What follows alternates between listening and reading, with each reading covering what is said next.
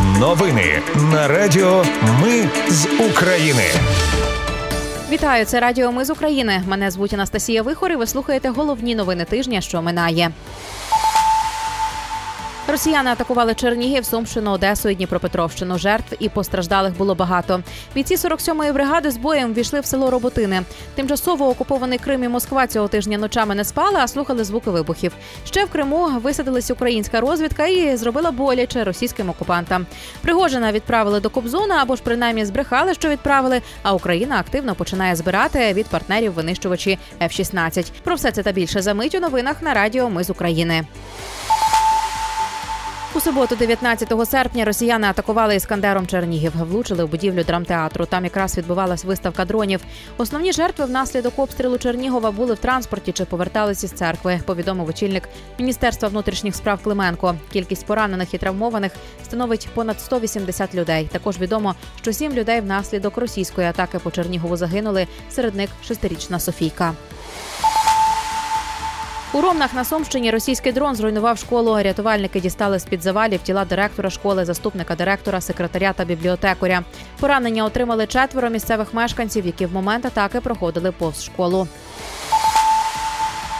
Також була моторошна аварія на Вінничині. Там загинули 12 людей, серед яких шестеро діти. Усі вони були в легковику ВАЗ, який зіткнувся з вантажівкою. ДАВ. Водія вантажівки затримали. Слідчі з'ясовують обставини аварії. Ну і до приємних новин із фронту. Бійці 47-ї бригади з боєм зайшли у село Роботине, що на Мелітопольському напрямку. Вони закріплюються на нових рубежах та евакуюють цивільних. Першу групу людей вивезли на БМП Бредлі. На аеродромах Росії цього тижня було неспокійно. Результатом атак дронів на російські литовища, Сольці та Шайковка став один знищений стратегічний бомбардувальник ту 22 м 3 і ще чотири таких пошкоджених. Повідомили джерела Бабеля в розвідці. Ступінь пошкодження літаків з'ясовують. Фото палаючого ту 22 м 3 на Сольцях з'явилося ще 20 серпня, через день після атаки на аеродром. Британська розвідка припускала, що атаку проводили із території Росії. Ну і щодо Криму, там цього тижня було багато гарних новин. Головне управління розвідки каже, що в Криму знищили російський ЗРК С 400 Тріумф поблизу села Оленівка на мисі Тарханкут. Вибух ліквідував установку ракети на ній та особовий склад. Згодом розвідка повідомила, що висадились на берег в районі населених пунктів Оленівка і Маяк в Криму. Вступили в бій, і завдали росіянам втрат, знищили техніку і повернулись назад. Операція відбувалась вночі. Під час спецоперації в Криму розвідники пошкодили чотири швидкохідні катери та знищили щонайменше 30 росіян. Повідомили в розвідці. А вже в п'ятницю головне управління розвідки підтвердило удар по 126-й гвардійській бригаді Росії у Криму.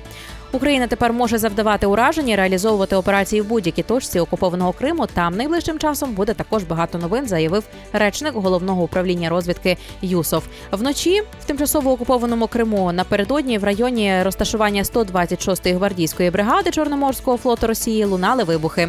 Йдеться про село Перевальне за 15 кілометрів від Симферополя. Місцеві повідомляли, що внаслідок прильоту померло троє окупантів. Є багато поранених. Постраждалих повезли до Симферопольського шпиталю на вулиці Горького. Росіяни ж запевняли, що жоден дрон не досяг цілі. Ще цього тижня у Москві було неспокійно. а Там чи не кожної ночі боролись із невідомими дронами. Казали, що цілі вони не досягали однак бізнес-центр Москва Сіті був регулярно атакований. Ну і про допомогу світу для України Сполучені Штати Америки у вересні почнуть годувати українських пілотів на F-16. Спочатку пілоти вивчатимуть англійську в Техасі, а потім почнуть багатомісячну льотну підготовку в Аризоні. Норвегія також передасть Україні винищувачі F-16, заявив прем'єр-міністр Йонас Гарстріоре. Кількість і терміни поставки поки невідомі. Для підготовки українських пілотів Норвегія виділить два F-16. А от Португалія підтвердила готовність долучитись до підготовки українських пілотів та інженерів на літаках F-16. Про це вже заявив президент Володимир Зеленський.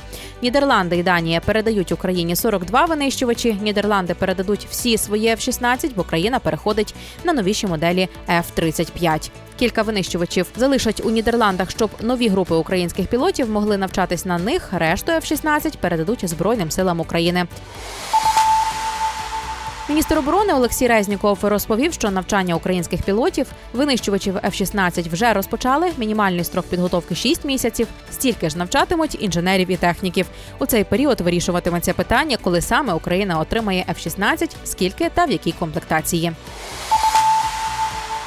Кирило Буданов розповів Радіо Свобода деталі ще однієї дивовижної операції з російським гелікоптером, яка трапилась цього тижня. Нагадаю, судно приземлилося в Харківській області. До пілота, за словами Буданова, знайшли правильний підхід, створили умови, щоб непомітно для всіх вивести всю його родину. Зрештою, створили такі умови, щоб він міг перегнати це судно з екіпажем, який не знав, що відбувається. Крім пілота, на борту були ще дві людини. Коли вони зрозуміли, де сіли, то спробували втекти. На жаль, вони були знищені. Хотілося взяти живими, але маємо, що маємо. А пілот наш чудово почувається. У нього все добре, заявив Буданов. Чому пілот вирішив співпрацювати з Україною? Невідомо. Буданов вважає, що операція була однією з найкращих. Гелікоптер Мі 8 наразі перебуває в Києві, а пілота ніхто не тримає за ґратами. Ну і до ще однієї чи не найрезонанснішої події, яка стривожила та подекуди потішила увесь світ. У Росії розбився приватний літак. Загинули 10 людей. За даними медіа, це був приватний джет, який належав Євгенію Пригожину. Він летів з Москви в Петербург. Рософіація написала, що Євгеній Пригожин зазначався у списку пасажирів. Путін прокоментував загибель Пригожина. Він висловлював співчуття сім'ям загиблих, заявив, що знав Пригожина з 90-х років. Говорив про нього в минулому часі. Однак у Росії офіційно не заявляли про смерть Пригожина. Лише те, що він зазначався в списку пасажирів борту. Президент США Джо Байден, коментуючи падіння літака Росії, заявив, що в Росії мало що відбувається, за чим не стояв би Путін.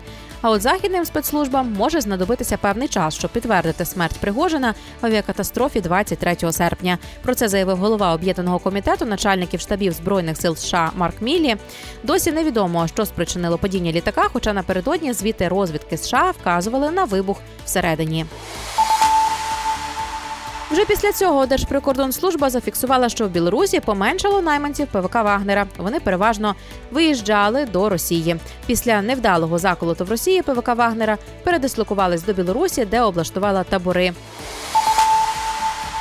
Верховна Рада відновила звітування партій. Тепер вони повинні оприлюднювати дані про використання держгрошей. Це було вимогою Європейського союзу на шляху інтеграції України. Партійне звітування спочатку призупинили в 2020 році через коронавірус, згодом через воєнний стан. Отже, в останні партії звітували за третій квартал 2020 року. Ще Верховна Рада заборонила будь-які територіальні поступки заради припинення війни. Окрім цього, усі збройні формування Росії мають звільнити всю без винятків території України. 4 жовтня Володимир Зеленський ухвалив рішення про неможливість проведення переговорів із Путіним. За підсумками саміту Кримська платформа Володимир Зеленський цього тижня провів брифінг. Він коментував багато речей, зокрема контрнаступ на південному напрямку. За його словами, там усе заміновано, і дуже часто люди йдуть пішки, аби не втратити дефіцитно броньовану техніку. Також Зеленський відкинув ідею перекидання військ зі сходу на південь. Ще за його словами, військові просять Володимира Зеленського провести інтенсивнішу мобілізацію. Однак, поки не наведуть лад у військоматах та військово-лікарських комісіях, немає з ким говорити про прискорення процесів мобілізації. Ну і в продовження теми правоохоронці проводять понад 200 обшуків у справі про корупційні схеми ухилу від призову. Майже у всіх областях обшуки проводять в територіальних центрах комплектування, військово-лікарських і медико-соціальних експертних комісіях. В поліції вже кажуть, що до масштабних схем причетні службовці у ДБР уточняють, що встановили 388 людей, непридатність до служби яких викликає сумніви. Кабінет міністрів ухвалив рішення про запровадження електронного документообігу під час і після проходження військово-лікарської комісії. Про це повідомила заступниця міністра оборони Ганна Маляр. В електронній формі будуть іменні списки військових, які перебувають на лікуванні і в лікарнях.